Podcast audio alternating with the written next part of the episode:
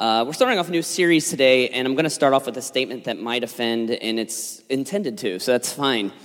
Um, biblical Christianity does not exist outside a relationship with a church. And again, bold words, but it's something that we need to deal with. As an ordained minister, I've had people throughout the years try to convince me otherwise because they'll come to me and they'll say, Look, I love the Lord, I love Jesus, I love people. But you know what? Sometimes for me, church is being out in nature and just seeing all that Jesus and God have made. You know, we sang How Great Thou Art today, which is a wonderful old hymn that talks about the, the grandness of all that the Lord has made with his hands. And this is not to deny that that exists, but it's important that we realize, however much that can be a spiritual experience and inspirational for us, it's not church. And the reality is is that when you become a Christian, you automatically become a part of the church. And now this would be uh, at two different tiers. There's the church universal, or we usually use this concept, the church lowercase c Catholic, because Catholic means essentially universal. When you become a Christian, when you decide to follow Jesus, you become part of his church but it doesn't it isn't supposed to exist only within that context but it also should exist as a local gathering or body. And again this isn't just the words of an ordained minister who's trying to convince people that they need to be in church worship every week, but this is to what the scriptures attest. You never see in the New Testament somebody that claims to follow Jesus that operates outside of a small local body. Uh, there's many reasons I think that has uh, become a, a, belief that people have tried to steer clear of. I think one of the ways is just because we live in America and there's so many churches that don't necessarily embody what we believe Jesus represents, so therefore we want to devalue that. Actually, I talked about Catholic. Maybe if you have a Roman Catholic background, there's a belief of theology that differs than we Protestants do, which is that the church is actually the vehicle for your total salvation. So that without the church, that you have no relationship with God whatsoever. And it's not that we believe that, but it just comes down to a base level of spiritual accountability. Friends, we as followers of Jesus, we're made to live in a semblance of accountability with each other. Again, maybe that's more um, a more unpopular statement than the one that I led with, but I think it's critical that we understand that this isn't just the musings of somebody who's trying to convince you to show up into a room at 11 a.m. on a Sunday morning, but more so, that's what the scriptures teach. We are meant to be part of the local church.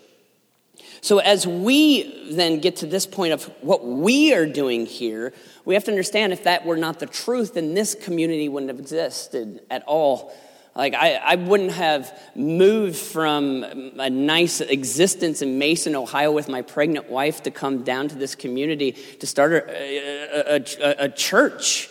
And there were people there at the beginning with us who believed that. Sean Wuskey's here with us today, and Sean and his wife Melissa, we sponsored them as missionaries to Boston. And our relationship began when Sean was with us on an abnormally hot day in the middle of the summer of 2005, when we were right down the street here on the third floor of this old church building, and we were talking about what it meant for us to start a local community of believers. I remember, Sean, you wore a sweater that day which was the wrong choice in July because I felt like maybe I should stop the meeting because that dude looks hot. But we still exist. And, and, Sean tried to take some of that with him. And that's what we've been doing for 12 years. What we've tried to do is start a community, be a community of believers that stands for certain things so that when people inevitably leave here, and I'm, uh, it's something that I'm beginning to lean into much more because it's something that has happened over 12 years is people come to Echo to leave and that would be mildly depressing, except for the fact that they go on to other places and locations and churches and ministries. And we are a sending place. So when we send people out, we want to send them with the DNA of who we are. And friends, this is why the next four weeks, as we try to dive into what we call, eh, you know, generically with an organizational structure as core values, it's so much more than a list of four words, but it's who we are as a body of believers.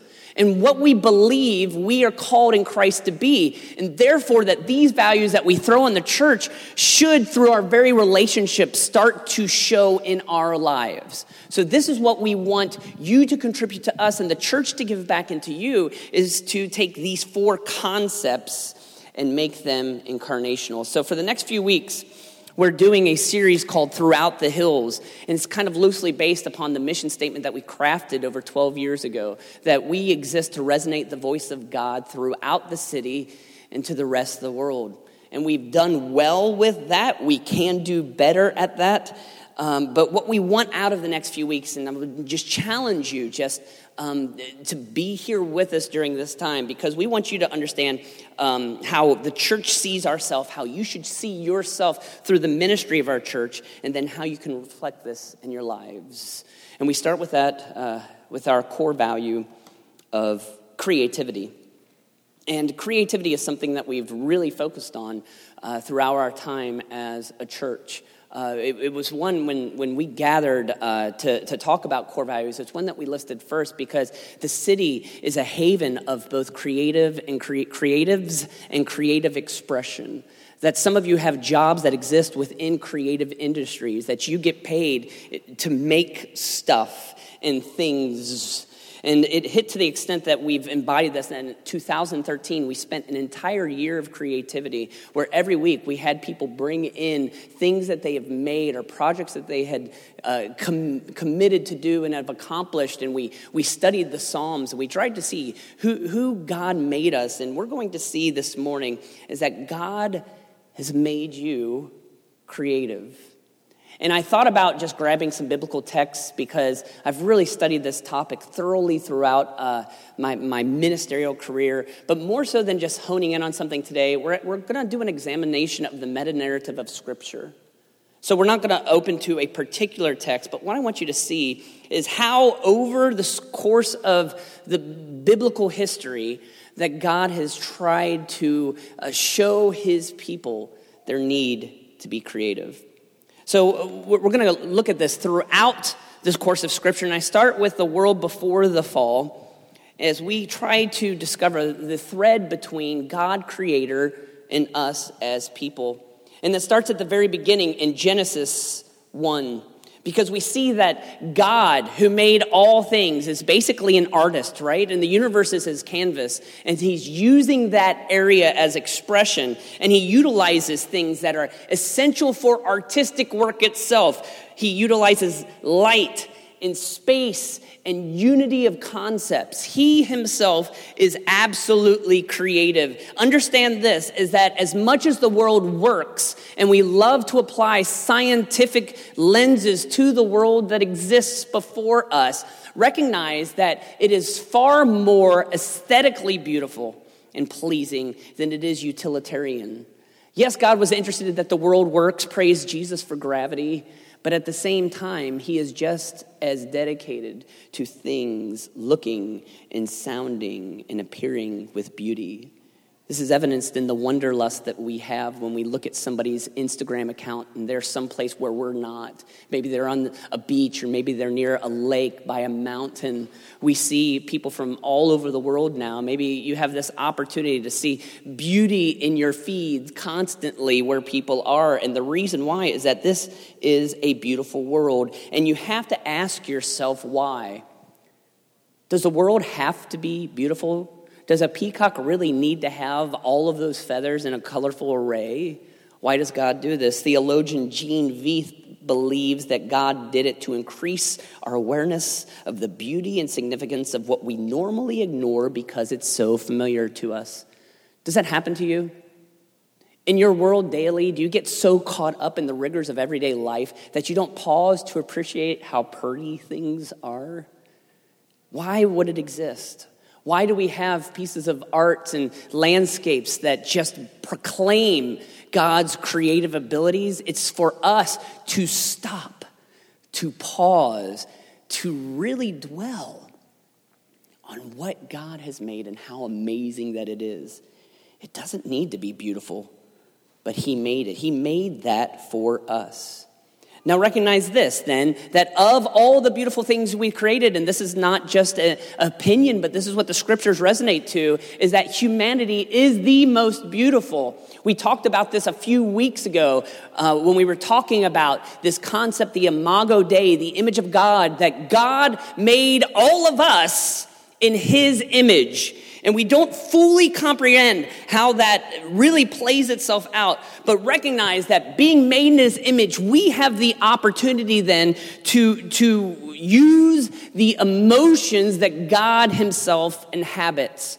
Okay, so, so, so the Lord gets sad. I mean, we read that throughout the scriptures. We have the ability to be sad as well. God can be happy and joyous, and we have the opportunity to do that. Uh, God has the ability to be anger from a position of righteousness, and we too get to embody that. But God, friends, the scriptures testify that God creates and makes.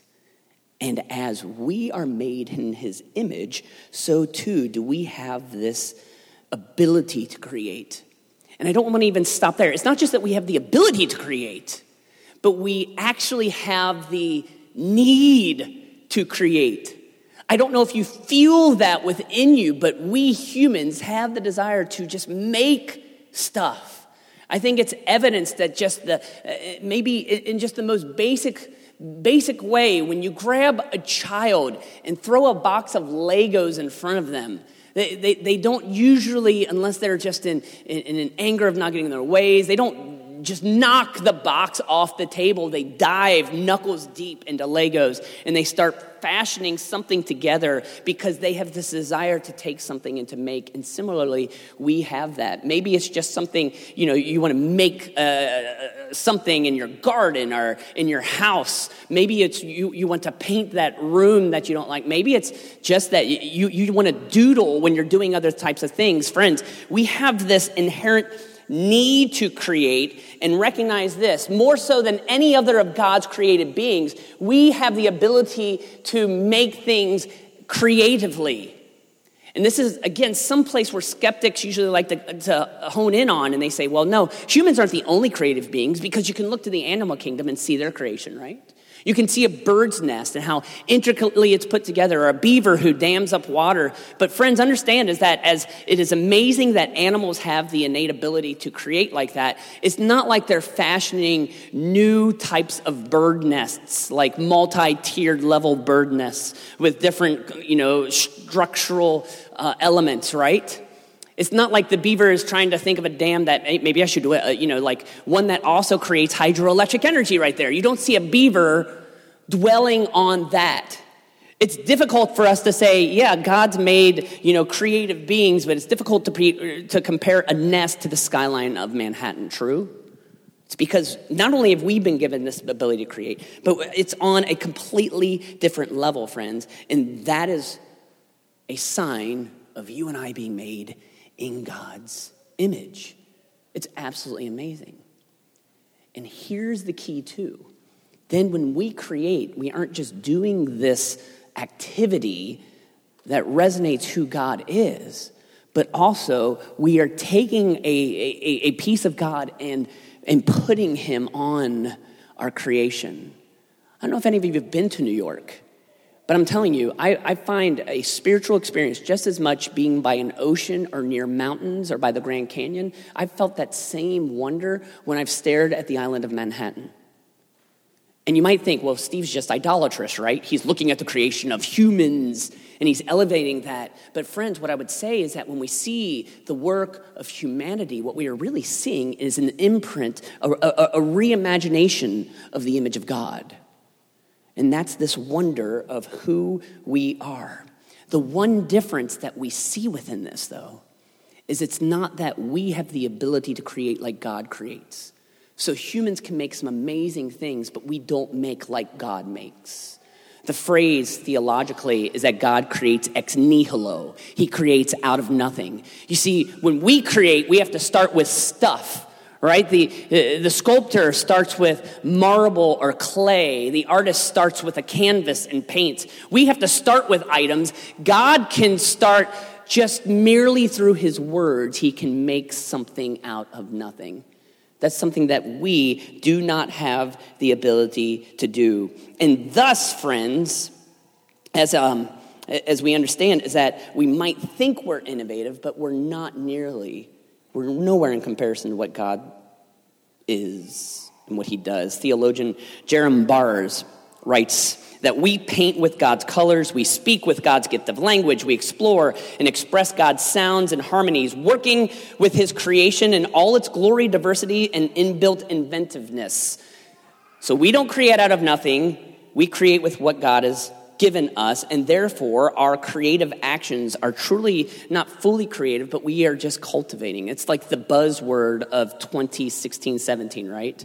I've seen people start to list their job responsibilities or trying to sell people that I'm a cultivator. Well, here I think is really a biblical concept because this is what we are doing is we are cultivating what God has. And, and, and, in reality, when we see the assignment of Adam and Eve when he creates them and puts them here and makes them in his image, what we see is that their first responsibility was to cultivate, right? To basically be gardeners. It's not like they created the fruit, it was there. It's just to make sure that the weeds are extinguished so that they can, they can harvest and they can take what God has given them. What's this story to us as we think about creativity? We need to approach it with humility, right? When we make stuff, we want to show it to other people. I don't know, maybe it's, it's just something you put on your Instagram. Maybe it's, you know, you did some sort of cross stitch that you want to show off to somebody. Maybe you made a deck in your backyard. You have the desire to show that off to people, but we have to recognize is however we can be proud of that, it's just a reflection of us being made in the image of God. So humility is the way. But then we get to the fall, a creative rift because here we have the sin of Adam and Eve is creation gone awry. When they ate the forbidden fruit, what really is that? It is them, God's creation, saying, you know what, God, we want to create a system of authority that exists without you. So we are being creatively rebellious. And God says, this is not good. Because before the fall, we existed with an innocence before God, but afterwards, what it was was us going awry and not having the ability to maintain that.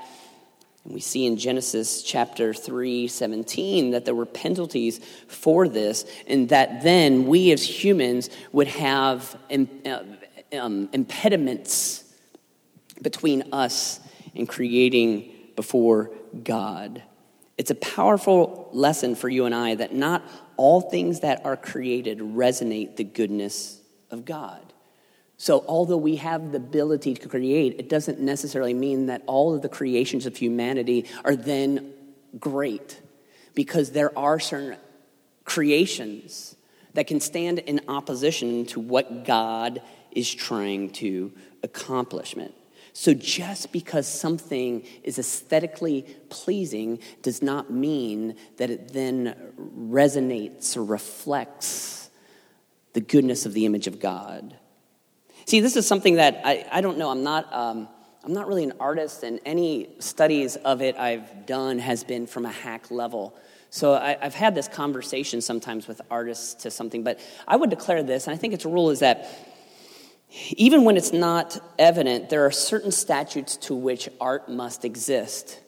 And if you really think about it, it's those pieces of art that kind of like blur lines when somebody urinates into a bottle with a crucifix in it and tries to call it art, right? It's, those are the ones which that, that is not like an arbitrary example that has existed, okay? But it's when people try to deviate those things, or when you walk into the gallery and there's just a white wall there and they're like, that's art. You know, as much as we might want to proclaim that, it's like, no, that's actually my family room, right? Like, those are the places that we have argument because there are usually parameters that exist to uh, statutes to which art must submit, okay? Like, there, there is a, a genre that is art under which there are certain rules to be followed. And it seems limiting, but otherwise it goes from becoming art to not art. And similarly, we as humans must function underneath the creation of God. What was the fall? The fall, friends, was us, and, and, and, continually, what is sin? It is us always trying to go to the creator of all types of things and tell him that the way that he designed his universe is wrong or mistaken, or that we lack humility to be able to say that he actually knew what he was doing. It's the struggle of our human existence, but we have to recognize what that did it put a rift, a creative rift between us and God. And then we have after the fall, right? And, and this is the scope of most biblical history, but recognizes that there are examples clearly throughout the scriptures where after the fall, people continue to fall into this trap, right? They continue to try to do things in their own way uh, outside of the parameters that God has put there and claim artistic license. And maybe this is, you know, stretching a little bit, but I think it's apt right here. When Cain had conflict with his brother Abel, and it's interesting because the conflict was all over about worship, and actually it was about creativity in worship. And, you know, Cain, uh, it was between he and his brother, and his brother's sacrifice was more pleasing to God. And instead of really working on the creative elements that God permitted him to do so in the worship, he said, I'll just kill the other artist, right? He got creative in his problem solving, and as such, also changed the scope of human history. And we see that that affects everything all the way up to the flood. Because the story of Genesis up to the flood is God saying to his creation, just do it my way and them continually coming saying, No, we are brilliant. We have our own way. And the flood is basically God saying, I'm going to rein in these wrongful creative expressions so that I can reclaim what I originally intended. And that's the story of Noah and his kids as they leave the ark, where God says, basically, I'm recreating. I'm hitting the reset button. I'm starting new. You are going to be my new creation. Now you go and do like I want. And the irony is, is no sooner did they get off the ark than generations pass and they say, you know what? We should all come together and be creative. And in our creation, we should do exactly the opposite of what God has told us to do.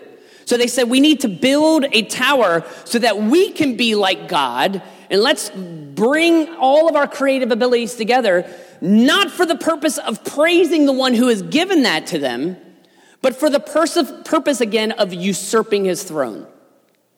So, again, what happens with creative expressions gone awry is that people will try to use that and somehow think that we are greater than the creator, and we will show that through our brilliance. I love the irony of the Babel story, especially in the era of which we live today, because we are in a time how there, there, are certain pieces of knowledge that are just, you know, supposed to be undoubtedly true. And so much of it is, you know, really the equivalent of fake news. It's not that it's false, but to admit that these concepts are true beyond the shadow of doubt. Friends, there's ambiguity in the world. But what we do as humanity is we want to be the crafter of some new truth and use that as a guide to have the rest of the world adhere. When God just merely says, look, there's enough space for you to be creative and acknowledge who I am. And instead, we build towers. But you know, the funny thing as you look at the scriptures all the way up to the Exodus, because then the descendants of Babel end up enslaved and they're, they're in Egypt, and God raises up a deliverer. It's not until this point in Exodus where there are like very specific indications because God says, I'm going to provide you latitude. And God says, let me just rein it in so you know exactly what I mean. And God has Moses lead his people to Sinai. And he says, Look, here I'm going to give you the law that will help you understand the type of holiness that I'm asking of you. And the irony is, as Moses ascends to the mountain to get the very law, the people at the bottom of the hill are like, you know what would be a great idea? We should create a new God out of gold, and we should worship this God who's really saved us. So it's like they couldn't help themselves. As God was giving Moses the law that said, Do not make any idols at the foot of the mountain, they were crafting themselves up a good one. I hope the irony is not lost because it's friends, it's what we do all the time. I live every day with the golden calf because I know what God asks of me. And in my creative abilities, I still find ways to sin and undermine the Creator Himself. It's our existence.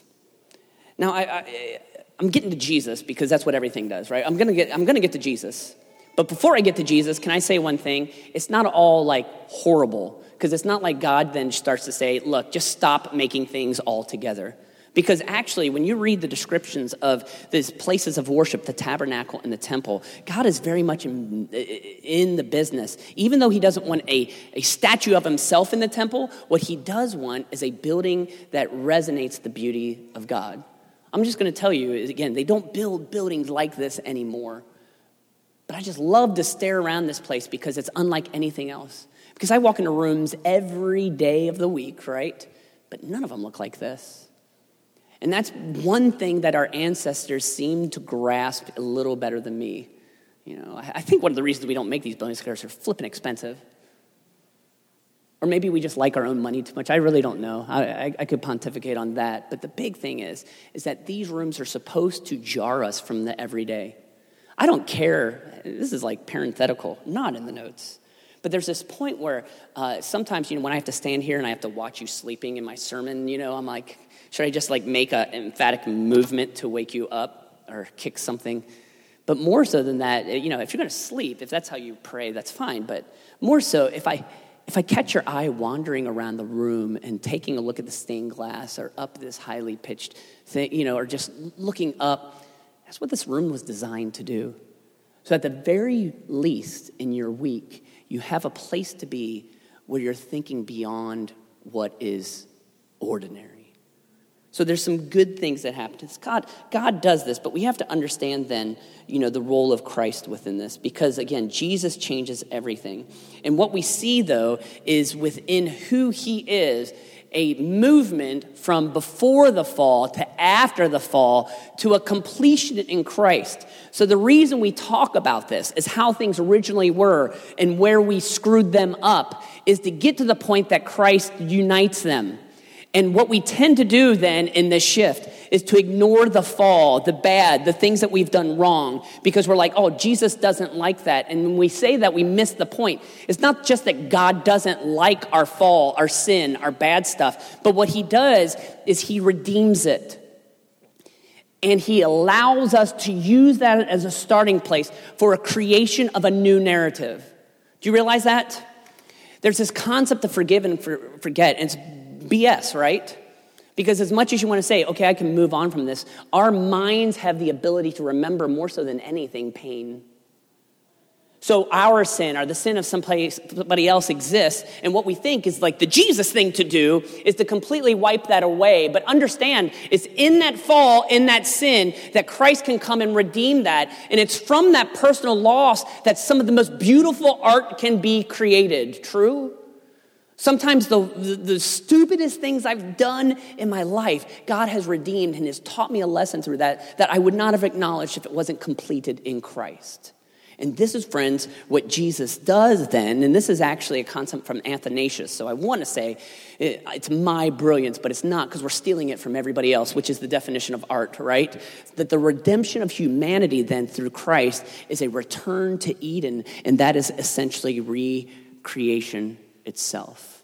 And by the way, part of then recreation, when you remove the hyphen, is recreation too.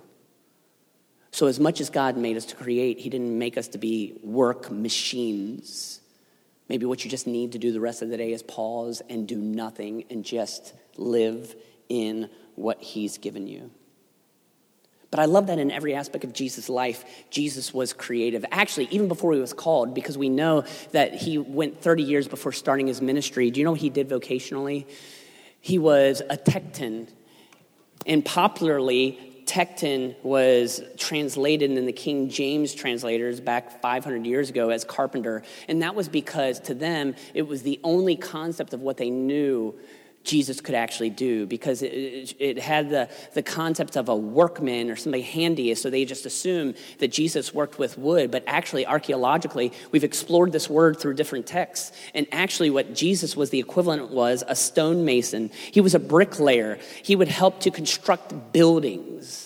This is a guy, so, so it's, I, I, feel like it's a little bit more romantic when you're working with wood because he can be sanding things and putting together tables or stuff like that. But really, he was out there laying brick and helping buildings to rise from the ground. So even within his day to day, it's not just that Jesus was God, it's that he embodied creation. So when he sends us out after his death, after his resurrection, when he's standing on top of a hill, ready to go back to heaven from whence he came, Jesus says, You all need to go create. He says, Go to all the world and create disciples. Create more of you to show what it means to live under the umbrella of the created God. Friends, we're part of the epic story of creation because this line ends up through the church. The church. And we read of this in the Bible, in the book of Acts, and then the letters of Paul and the epistles of other, uh, of other apostles. But recognize this is that then, as we try to understand the moving of God through scripture and creativity, it ends with us. That we are part of this. And that what we need to do is be creative in how we view the world in which we live. And that's why 12 years ago we came here to do so. And that's why we value creativity. Now, it's always difficult when you're doing things at a, maybe a business or a strategic view to go back and say, well, how well have we done that? Because then I look at Echo Church and I'm like, well, how much have we really been creative? I mean, we had a year of creativity, so that was one year in which we did it. But where did that operate in different places? But you know, when I'm out working with churches, and that's my gig right now, as I help churches understand things about their operations, when I go in and talk to a church and people ask me about our community, I always say, well, I guess we did things differently. You might not even know this, but for the first eight years or so, we met on Sunday nights. And that's because we wanted to creatively manage our finances, and we got dirt cheap rent to rent out a church down the street for really cheaply. You know, creatively, one of the things we did there, even though we were trying to get the church from that building, like, or the building from that church, like they were a dying church, and we wanted to say, look, let us use this building to continue to glorify God. We started dumping money into that church that was just really stupid from a strategic standpoint. Like, uh, that's one of the things that Melissa in the back remembers is Melissa spent a good week or so. We, we would go in and we, there was a horrible shag carpet in the kids' room, and we had vowed that we were going to replace that shag carpet. And we would put this chemical on it, we would wear masks, and then we'd shovel it out in five gallon drums. You know, it really was stupid because, you know, it was just like we should just have moved on to a different room or something like that or a different place.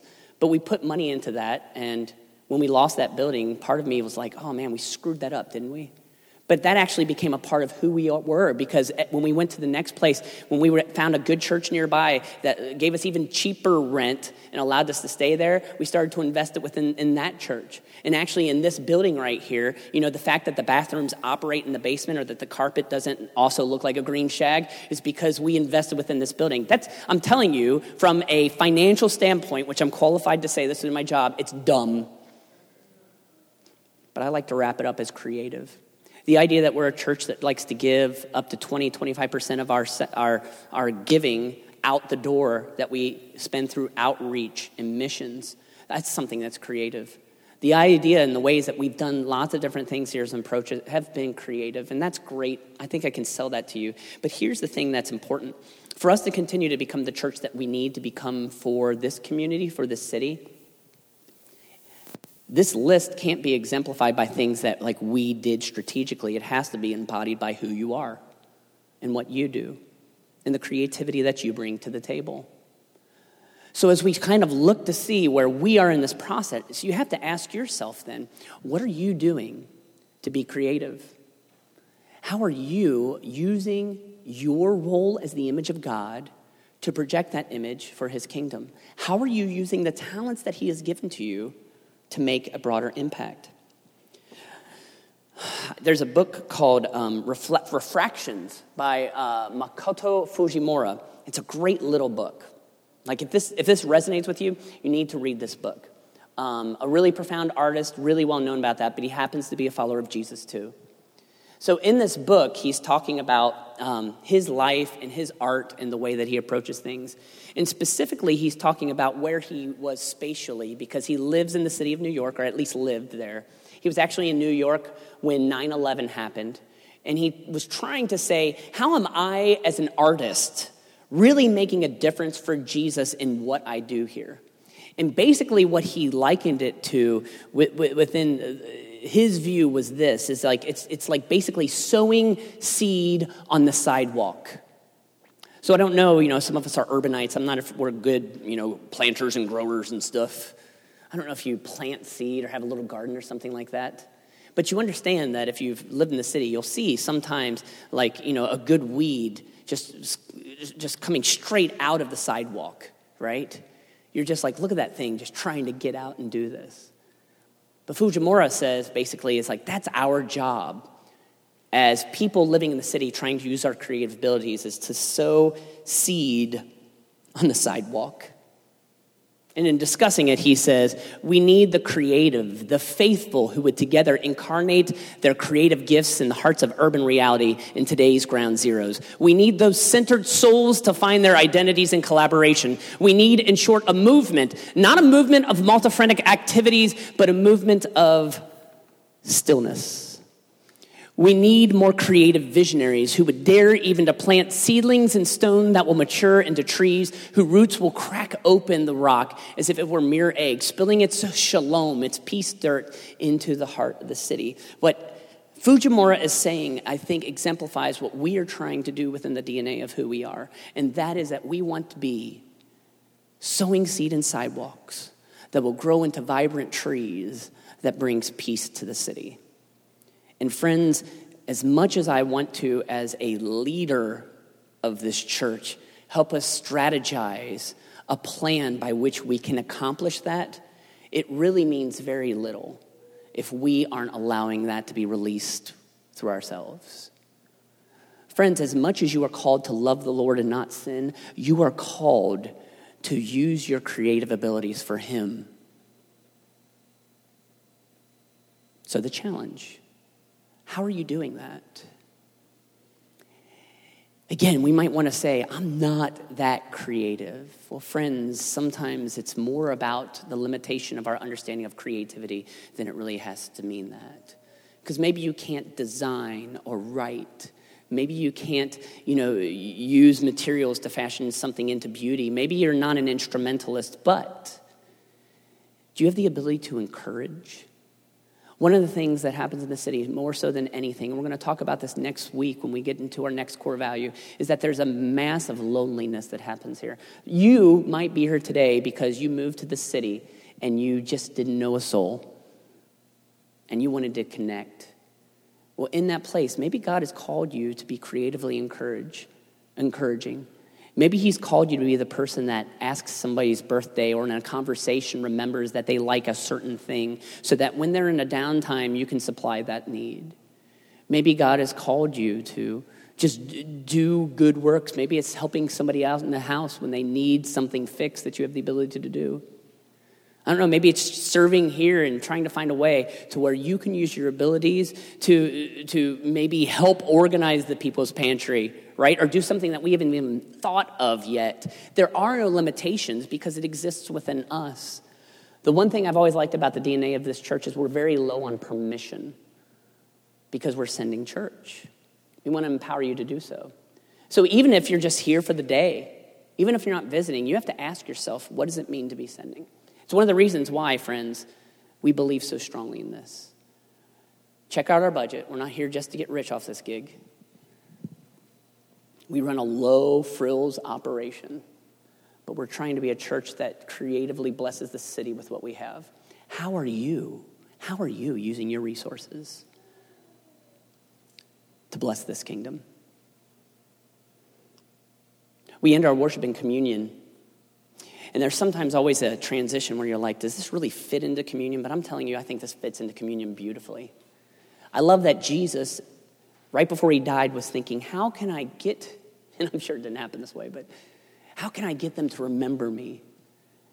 Because really, I, have only touched a few hundreds of people, right? Maybe, maybe preached in front of thousands, but they might not even caught who that teacher was. And by the way, you're here today, you're gone tomorrow, nobody remembers you. How could Jesus figure out to get humanity to remember him for thousands of years? Because it was accomplished, right? And it's interesting, the way that he chose to remember was through food, through a meal, was something that is incredibly multisensory, right?